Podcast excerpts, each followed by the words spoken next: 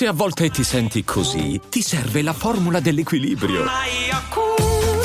Yakult Balance, 20 miliardi di probiotici LCS più la vitamina D per ossa e muscoli. Daily Cogito, il podcast di Rick Dufer ogni mattina alle 7.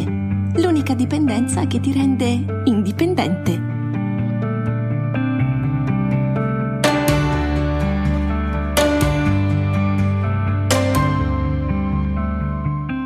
Michele, Michele, ma tu hai visto che viviamo in un mondo sempre più diseguale, sempre più squilibrato, sempre più ingiusto? Cioè, l'ha detto la Oxfam, eh, deve essere vero per forza, per forza.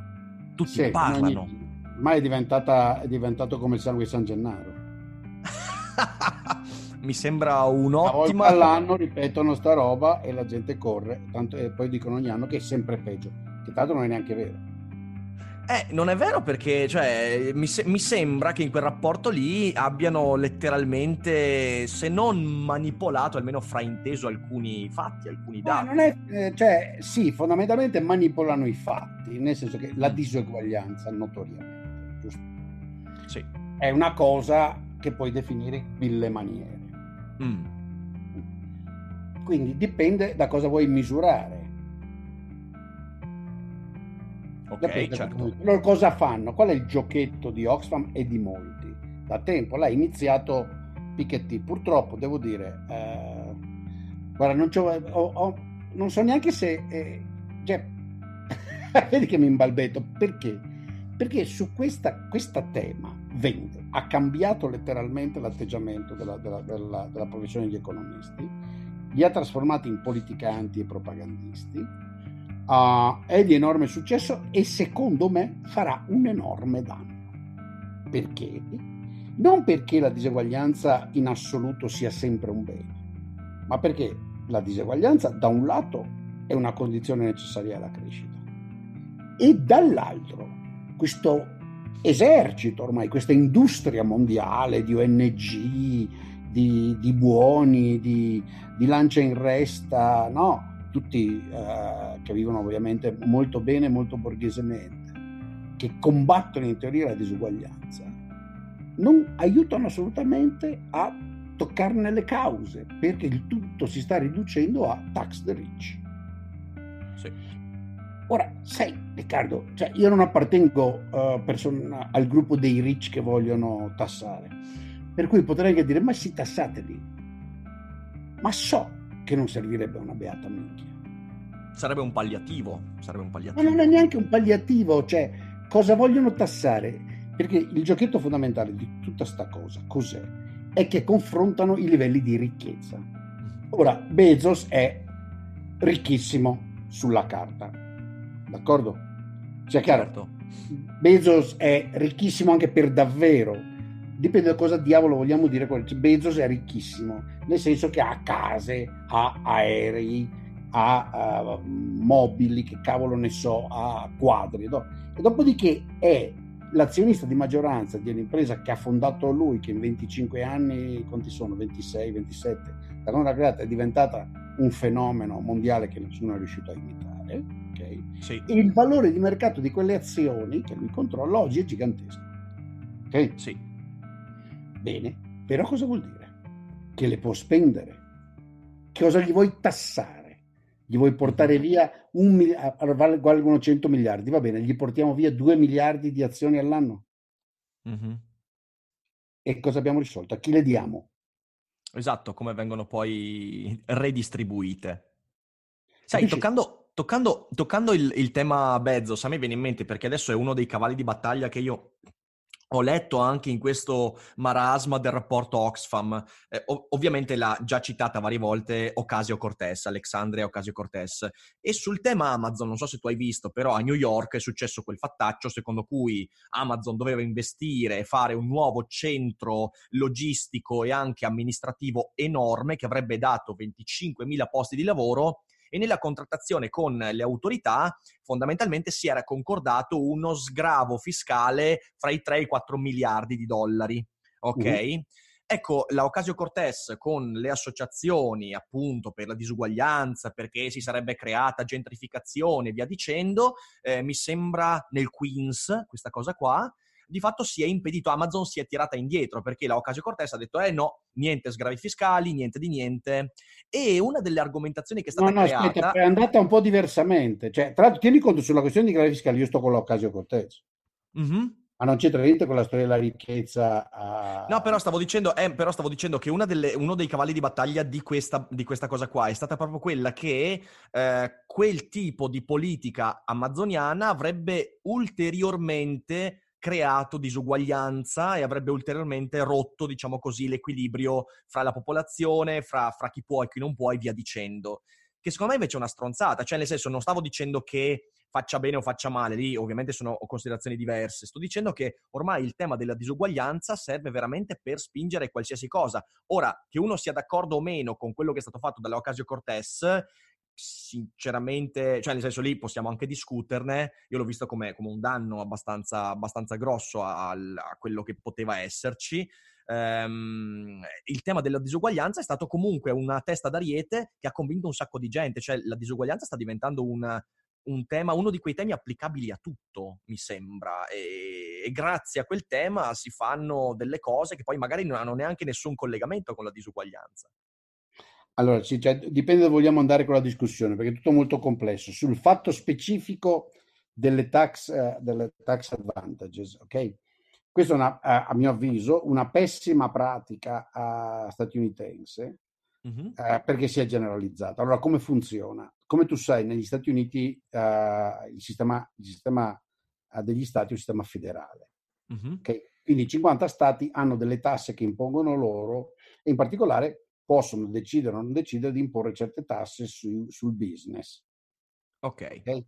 E possono decidere o non decidere di fare quello che in Italia viene chiamata politica industriale, che noi purtroppo facciamo continuamente a livello di paese chiamato Italia. Ok? E cioè dare sussidi a questa o agevolazioni, eh, ci inventiamo che so, la cosiddetta fiscalizzazione degli oneri sociali, che vuol dire, dice all'azienda, guarda, invece di pagare uh, gli oneri sociali, cioè la, la, i contributi pensionistici e, e, a volte anche quelli per la tassa sulla, uh, sulla salute uh, sui tuoi lavoratori, tu non la paghi, te la paga il fisco. Si, si, usò, mm-hmm. si è usato moltissimo per la politica del mezzogiorno, eccetera, eccetera. La chiamano politica industriale, non entriamoci. Negli, negli Stati Uniti questa cosa c'è e gli stati si fanno concorrenza fra di loro su questo. Alcuni stati, è stato anche molto utile in parte per gli stati più poveri, cioè gli stati del sud di una parte del Midwest sono cresciuti negli anni perché hanno attirato molte imprese con agevolazioni fiscali. Alla fine gli ha anche reso, se non esageri, un pochino rende, se sei molto povero, se sei molto uh, indietro. Okay? In Europa si fa okay, lo stesso fra stati, però è molto ristretto, cioè la comunità ti corre dietro, in particolare in Europa, come abbiamo visto, la storia delle multe della Commissione all'Irlanda, con, la storia di Apple, invece di farlo come lo fanno negli Stati Uniti, che tu puoi fare accordi proprio con un'azienda, cioè tu Stato Tennessee dici a, a Toyota, io l'impianto che volete costruire con 5.000 posti di lavoro lo voglio, vi do queste agevolazioni fiscali a voi e solo a voi Toyota in Europa se lo devi fare devi farlo di forma generale, cioè devi so, abbassare le tasse sul lavoro, sui redditi di un certo tipo, abbassare le tasse sui profitti, bla bla bla. Ok? Uh, allora, Amazon, che Bezos è un, è un businessman, come dire, no, no, no, tremendo, ha detto io devo fare un secondo headquarter. Uh, cosa mi offrite? Lo farò da qualche altra parte diversa da Seattle dove l'azienda è nata, lo farò in qualche altra parte degli Stati Uniti e si sono messi tutti a fare la gara perché porta ok sì certo questo porta... letto. E New York secondo me follemente perché New York è intasata congestionata ricchissima eh, non c'è proprio mancanza di lavoro hai capito? Cioè, è, è un posto da cui gli investment banker fuggono e si spostano in Jersey in altri posti perché costa troppo stare a New York d'accordo? Si è inventata di partecipare a sta cosa offrendo delle agevolazioni fiscali. Ovviamente Bezos mica mona dice vai, devo farlo, vediamo se questi qua mi offrono agevolazioni fiscali. E lei si è messa in mezzo. Eh, quelli come me, che ritengono appunto che la concorrenza sia una buona cosa, in questo caso sono d'accordo, mi sembra un'assoluta mm. follia. Un'assoluta follia. Credo che abbia deciso di farlo in Virginia. Ok. E Sempre a fronte di sgravi fiscali? Sì, credo che anche lì gli abbiano dato dei, dei sgravi fiscali. Non ho più seguito la cosa, devo dirti, dopo, eh, dopo la vicenda a newyorkina, ma credo che anche lì ci siano dei tax break eh, del, di circa mezzo miliardo. È una cosa molto diffusa negli Stati Uniti e c'è anche un dibattito, ti ripeto, delle volte serve tutta questa pappardella per dire che la disuguaglianza entrava una beata pippa. E che per una eh sì, volta... Sì, no, infatti questo, questo era molto chiaro. Per confermare che hai ragione tu, e cioè che ormai è diventata un giochetto di propaganda politica che tu, uno, uno usa, capisci, come una specie di passepartout, e invece la questione di fondo non la si vuole affrontare. E la questione di fondo è un'altra, che certo la disuguaglianza c'è, non è vero che è cresciuta a livello mondiale. Eh no, infatti. È cresciuta all'interno di alcuni paesi, tipo... È cresciuta all'interno di alcuni paesi, non è cresciuta in Italia. No, no, infatti, infatti. Non è assolutamente cresciuta in Italia. L'Italia è diminuita, per cui tutte queste ciance da barca a, a, a Fana, a, cioè da uno bravo anche che non so perché gli è preso quella cosa, a una decisamente eh, falsaria e contaballe. No? E non a caso Starlet televisiva uh, ne, ne, neonata. Eh beh, non è un caso, non è un caso, no, non è un caso. Ha finita la Biffarini, passata la Biffarini, passata la di Donato, cioè è la, è la stagione di Marta Fana che vende balle in televisione.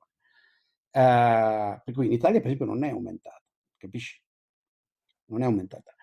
E tutta l'intera discussione sulle fonti di disuguaglianza e sulle cause della disuguaglianza e su come attenuarla senza, uh, evitando di buttare via il bambino all'acqua sporca, praticamente non esiste. Non so se tu vuoi provare a farla con questi nostri dialoghi.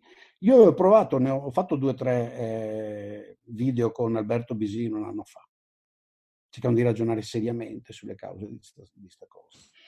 Insomma, Beh, questo sarebbe molto, un po' tecnica, l'hanno ascoltata qualche migliaio di persone, qualche decina di migliaia di persone, però eh, non credo abbia certo. avuto impatto. Eh, tu hai molto più impatto. Eh.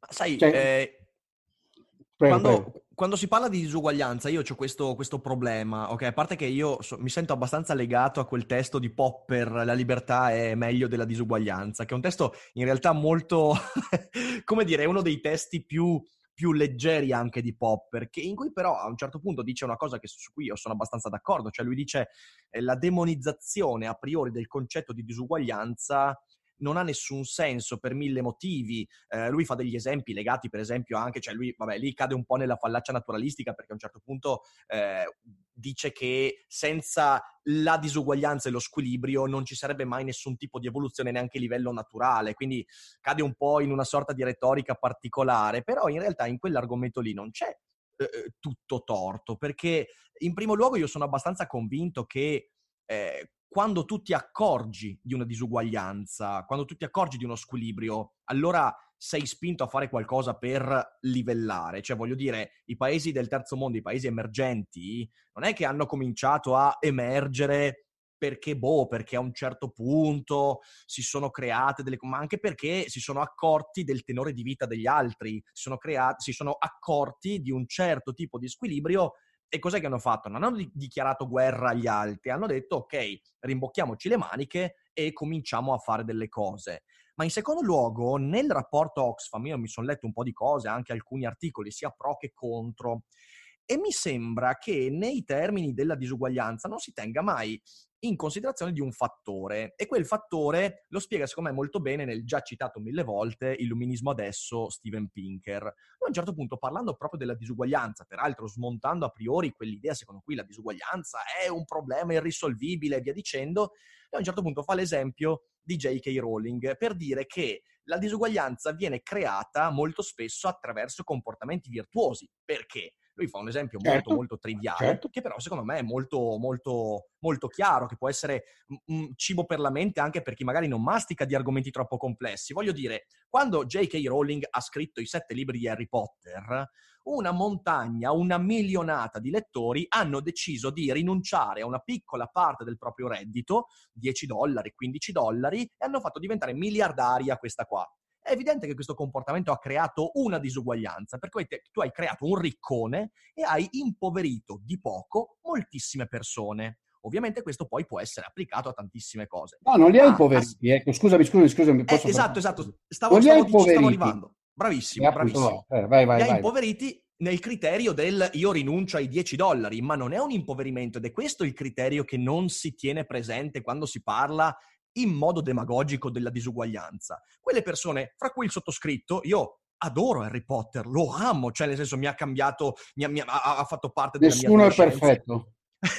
no, io, io, se tu vai a sentire, guarda, ti consiglio, se tu vai a sentire la conferenza che ho fatto con Giulia Pastorelli del Safornero, io ho usato Harry Potter eh, come storia che parla proprio del conflitto intergenerazionale, cioè è uno dei temi di cui si parla in modo ovviamente metaforico, però è importante. Mi ha fatto pensare molto Harry Potter, poi eh, ovviamente questo va, va, va, anche a incidere con le diverse generazioni, eh, però il punto è che a me mi ha arricchito, cioè io ho rinunciato a una parte del mio red, in realtà me l'hanno regalato i miei genitori perché avevo 11 anni quando è uscito il primo Harry Potter, eh, però di fatto questa cosa mi ha arricchito. Madonna, cioè, da così tanto tempo esiste. Eh sì, io, io, il primo Harry Potter lo lessi ancora appena uscito in Italia, tipo no, non 11 anni, nel 2000 uscì in Italia per, per, Salani, prima che uscisse il film. E poi ero uno di quei rompicoglioni che diceva, ecco, adesso che è uscito il film tutti vanno a vedere Harry Potter, leggere Harry Potter, ma io, io l'ho letto prima. Vabbè, le cazzate, eh, da, da, da, misurarsi il Vabbè, pisello, no. giustamente. E, però ecco, secondo me quella roba lì non viene mai tenuta presente. Cioè, la disuguaglianza che può essere numericamente un comportamento che crea uno squilibrio, però dall'altra parte porta dei benefici che, che sono indubitabili ed è attraverso anche la disuguaglianza che tu puoi... Non è la disuguaglianza che poi, scusami, però questo non è la maniera di ragionare, eh, anche tu.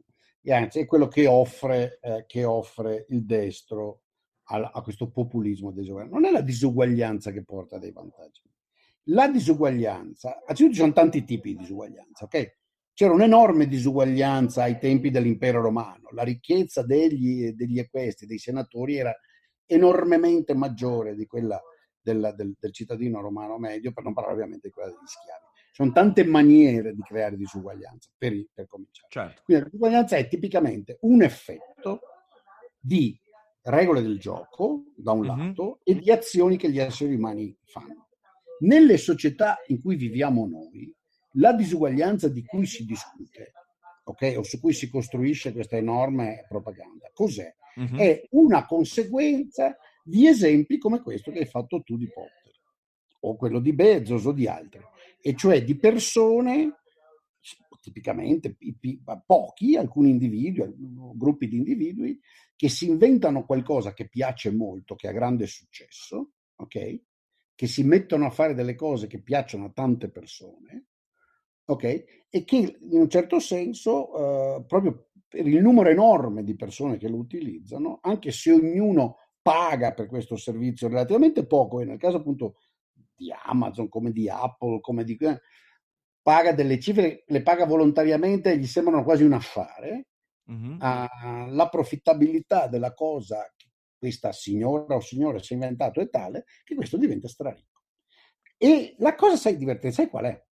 Qualcuno ha mai pensato a quanto ricco è Messi? Ah beh, certo. Quanto ricco è il tipico attore, il tipico divo uh, cinematografico, il tipico cantante di moda? Certo, certo. Hai notato che nelle chiacchiere di, uh, di massa, in questo populismo sulla disuguaglianza, ci si concentra quasi sempre su uomini d'affari, scienziati nati in business, ok? e cose di questo tipo. Non ci si concentra mai su, che so, i miliardi di mediocricissimi cantanti. Certo, Perché? certo. Perché? Ma che poi in realtà Perché? mi fai venire in mente una cosa, mi fai venire Perché? in mente una cosa. Guarda che questa è una domanda che molti di questi incazzati dovrebbero farsi. Perché non si incazzano per le centinaia di milioni di questo e quell'altro rapper? Che certo. canta la rivoluzione, la violenza, l'insurrezione e poi porta a casa. Adesso, mi verrebbe da guardare net wealth dei rapper, no? E poi eh, cre- sì. chiedersi a questi quanto hanno contribuito alla tua vita, alla società. Sai, uno può anche trovare, francamente, Bill Gates un po' insopportabile, eccetera, però, ed io sono un critico per ragioni tecniche di, di Microsoft, della sua politica di, di, di brevetti, eccetera, molto, molto duro ma insomma, ragazzi, senza Microsoft, dove sareste? Come vivreste? Certo, certo, certo. No, mi hai fatto venire in mente che, che, che, poi la disuguaglianza, tu dici giustamente, è un effetto, ed è un effetto che si vede in ogni campo. Hai preso quello della musica. Voglio dire, si denuncia sempre il fatto che il, l'1% della popolazione mondiale detiene il 90% della ricchezza e via dicendo. No, adesso sto dicendo numeri perché non me li ricordo a, a, a memoria. Il mondo è strapieno Però... di gente povera, gli africani sono estremamente certo. poveri, la ricchezza degli africani è bassissima, verissimo ma questa ricchezza degli africani bassissima non è causata da Warren Buffett.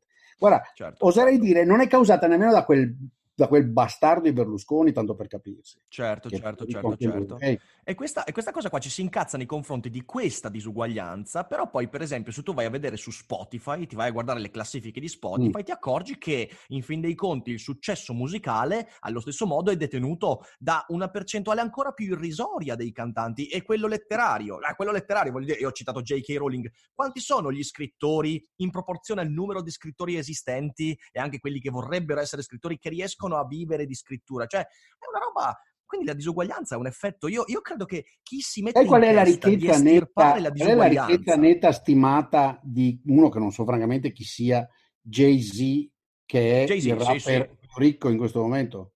Un miliardo. Ecco. Al numero due troviamo uno che si chiama Sincoms Diddy, 855 milioni. Voglio vedere quanti di questa gioventù che vuole tassare, non si capisce bene come, tra l'altro, no? Perché cosa fai? Gli porti via le azioni, molla l'impresa, non ho capito. Esproprio, esproprio. Gli vuoi espropriare, vabbè, ma va benissimo, per carità. Uh, si incazzano per questi qua. Sì, sì, certo, certo. Oppure hai citato appunto gli attori di Hollywood, anche lì c'è, uno, c'è una disuguaglianza incredibile. Sì. Quanti sono quelli che fanno successo rispetto a quelli che non riescono a mettere il naso neanche in un serial di serie Z? Cioè, Ma gli ehm... sportivi, gli sportivi, capisci? Sì, cioè, e qui sì, è il solito discorso che si va a, mm, a, rovesciare il principio di causa-effetto. Si pensa che la disuguaglianza sia la causa delle cose, delle ingiustizie, ma è l'effetto di una serie di comportamenti che sono in buona parte virtuosi e, e, che se tu vuoi estirpare la diseguaglianza, bello però estirpare l'uguaglianza non sarebbe male, se vuoi estirpare la diseguaglianza, eh, di fatto cioè stai, è un pensiero utopico che, che, che, che, è disastroso in realtà e che molto spesso, perché poi questa è un'altra roba che, eh, che ci si dimentica, è è iatrogeno, cioè produce il problema che sta cercando di risolvere, perché tu se vai a guardare poi nei paesi in cui si sono messe in atto politiche forti nel tentativo di liver- livellare le diseguaglianze, sono i paesi più diseguali del mondo, prendi il Venezuela, prendi tutti i paesi socialisti, tutto, eh, tutti gli esperimenti in cui con la certo, retorica della diseguaglianza... Le operazioni di eliminare la diseguaglianza con l'esproprio cosa fa? Costruisce un'elite i guardiani del popolo, i detentori della verità che controllano. Incapaci. Tutto. Ma magari sono anche capaci, che sono, nel senso che sono molto capaci di fare i guardiani del popolo. Ah, ecco, sì, sì, certo, però sono incapaci di, fare, di produrre qualcosa. Cioè. Di produrre ricchezza per gli altri, i quali controllano l'intero paese, vivono in un privilegio infinito. Tutti gli altri è vero che sono uguali. Eh, sì, sì, sì, sono uguali. La Russia di Brezhnev, Gorbaciov e Andropov Andronov, era un paese fondamentalmente di uguali al 97 o al 98%. Poi c'era un paio di milioni di funzionari dirigenti del PQS e la cupola di 200-300 persone che vivevano come nababbi. Cioè, potremmo dire che in realtà, sai, eh, questa è una cosa interessante. ci prenderemo eh, degli paesi per questa roba.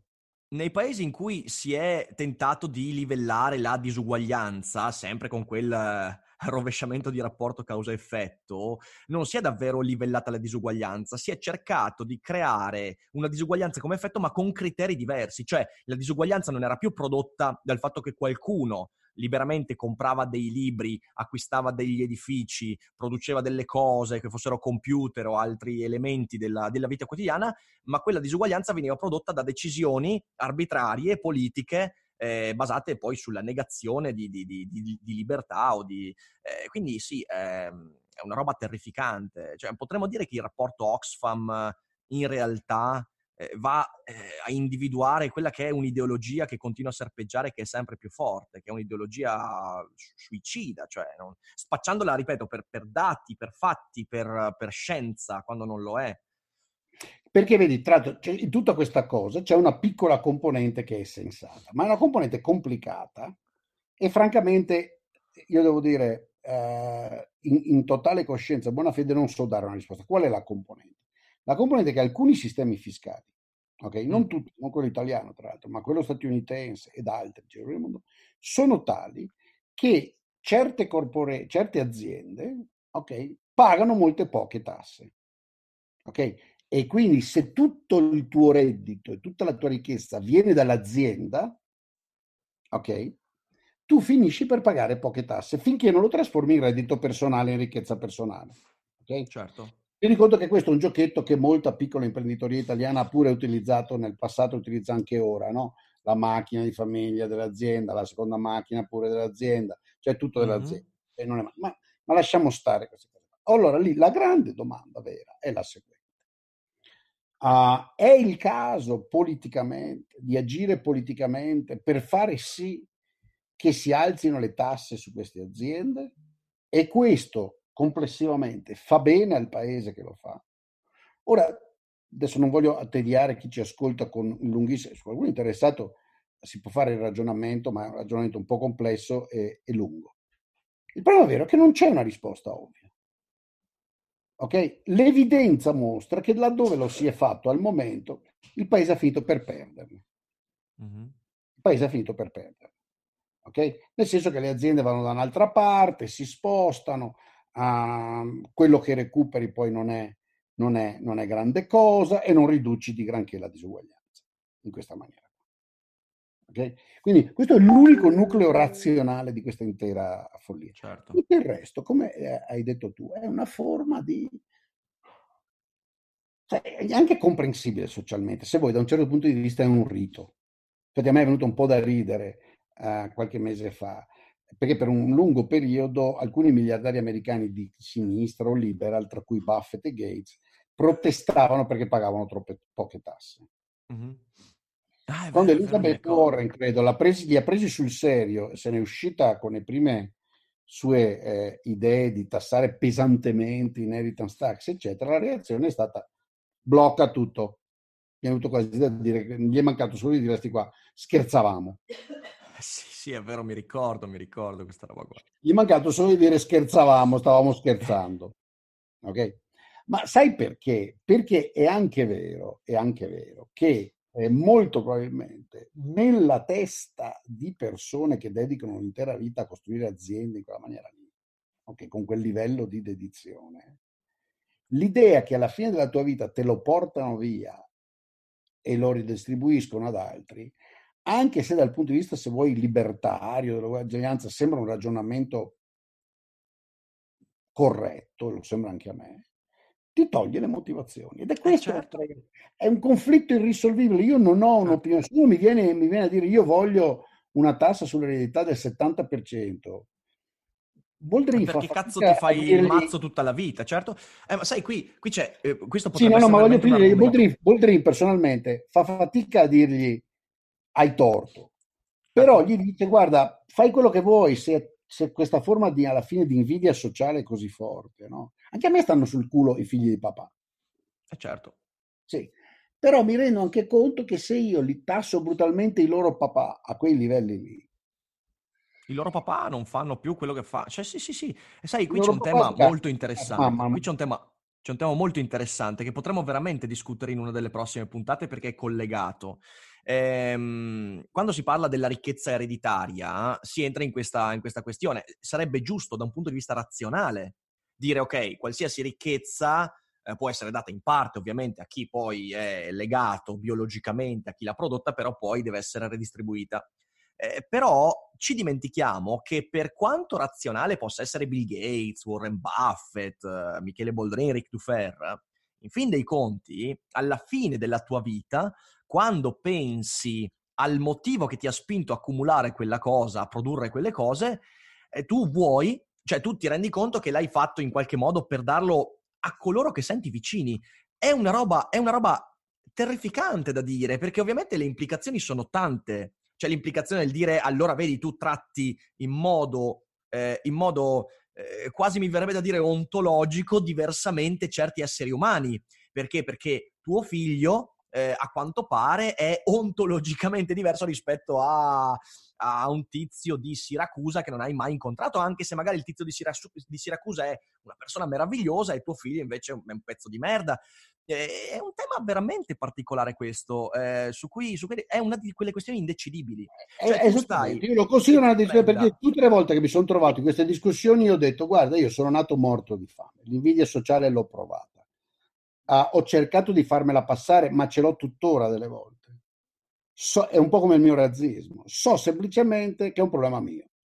Certo. E dal mio fastidio per il privilegiato, per il figlio di papà, che poi c'è in tante dimensioni, no? da quello che è cominciato con, uh, specialmente negli ambienti miei, no? i figli de, di, di, accademici potenti che fanno ah, le certo. carriere. Cioè, lo conosci perfettamente.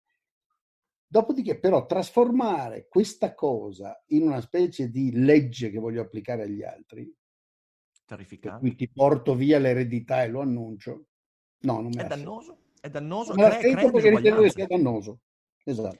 Sì, sì, sì, eh, questo, questo, è un tema interessante. Guarda che in realtà dobbiamo tenercelo buono, potremmo discuterlo magari sabato prossimo perché, perché mi interessa molto, eh, perché è, è, peraltro uno dei temi, uno dei temi in cui l'intersezione biologia-economia è fortissima, perché in fin dei conti tu, alla fine della vita, puoi lasciare le cose a chi conosci, perché senti una vicinanza che spesso è anche biologica. I figli, i parenti, le persone che hanno il tuo corredo sono le persone che senti più vicine, per quanto siano eticamente, umanamente, magari delle persone di cui non hai stima, però tu ti rendi conto alla fine che hai fatto quello che hai fatto per lasciare quella traccia e, e, lì, e, lì, è una questione, e che tu decida per l'una o per l'altra parte, questa è la cosa che mi manda fuori di testa e che molto spesso non, non, non trovo che la gente lo capisca perché fanno, cioè, si dicono delle cose assurde, che tu prenda l'una o l'altra strada interpretativa, tu stai sacrificando delle cose, delle cose non non secondarie, ecco, e quindi il fatto che qualcuno dica con tanta sicumera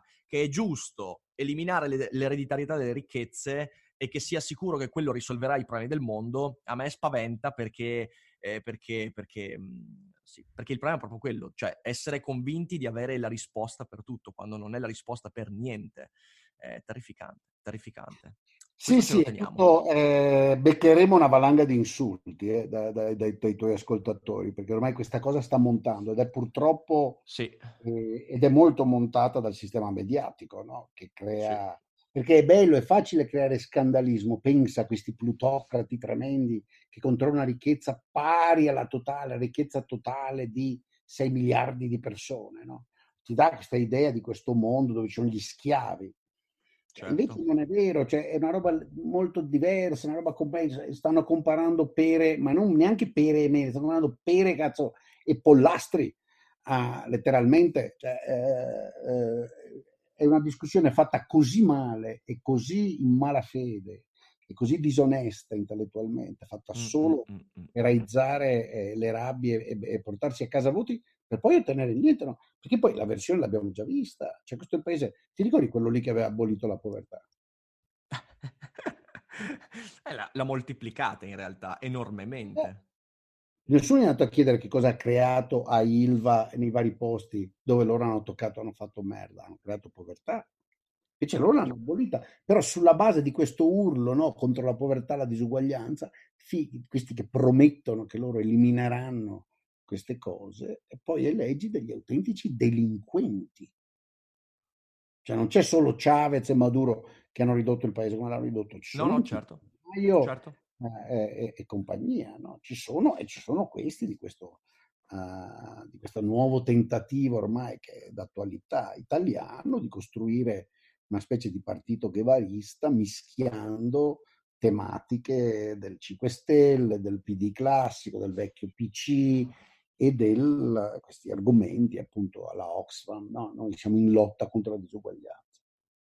Sì, sì, sì, sì, No, no, fai molto bene a tirarlo fuori, Riccardo. Temo che, vista la complessità dell'argomento, la sensibilità, cioè il fatto che è un argomento che tocca, beccheremo solo insulti, però se vuoi ci proviamo. Ma sì, ma, ma, ma noi siamo, siamo cioè, un, po', un po' sadomasochisti, Mike, cioè nel senso, dai, avanti, un po', un po', ci piace leggere quelli che ci insultano, dai, e, e si crea una disuguaglianza discorsiva, noi becchiamo la volgarità e invece stiamo dando perla ai porci. Cosa dici? Si crea un'altra disuguaglianza, si crea un'altra disuguaglianza e noi, noi ci sguazziamo, dai, ci sguazziamo. Va bene, va bene, dai. Allora, niente, direi che ce lo teniamo per la settimana prossima magari. Così... Sentiamo che reazione. A me piacerebbe che ci fossero fra tutte queste persone incazzate alcune disposte a ragionare. Eh... Proprio guarda, ieri eh, approfitto, posso approfittare un attimo del tuo cantato, certo. anche tu a Venezia. Ieri stavamo cercando di chiudere il programma e abbiamo detto proviamo, questa cosa sta talmente salendo in Italia. Adesso devo scrivere a Fabrizio Barca, per, letteralmente, lo dico pubblicamente, per invitarlo a venire a discutere di queste cose. Fabrizio, fra queste persone che dicono queste cose, secondo me erronee, uh, se ne è uscito con questa cosa dei 15.000 euro da dare a ogni giovane, come se fosse una soluzione di niente. Però è la persona più preparata e del quale io ho un rispetto. Lo inviteremo a venire a Venezia, faremo, abbiamo scambiato programma per mettere un panel su questa roba qua.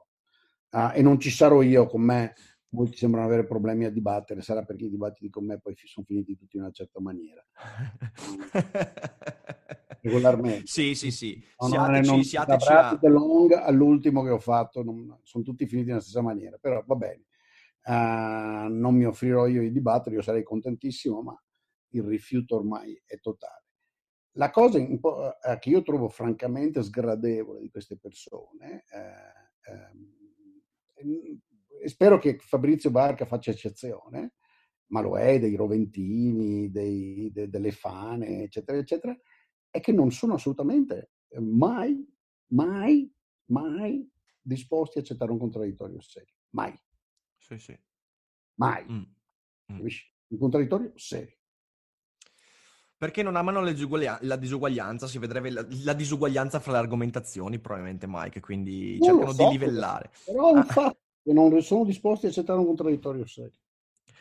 Va bene, allora speriamo che stavolta sia diverso. Siateci, mi raccomando, il 15-16 a Venezia. Metto sotto il link, eh, ci saranno tante cose. Sotto trovate anche il programma, panel, cose. Ci sarà anche un dibattito serale in cui ci sarò io, ci sarà Andrea Lorenzon di Cartoni Morti e cercheremo di discutere mh, della coscienza politica ai tempi del digitale. Sarà molto, molto interessante.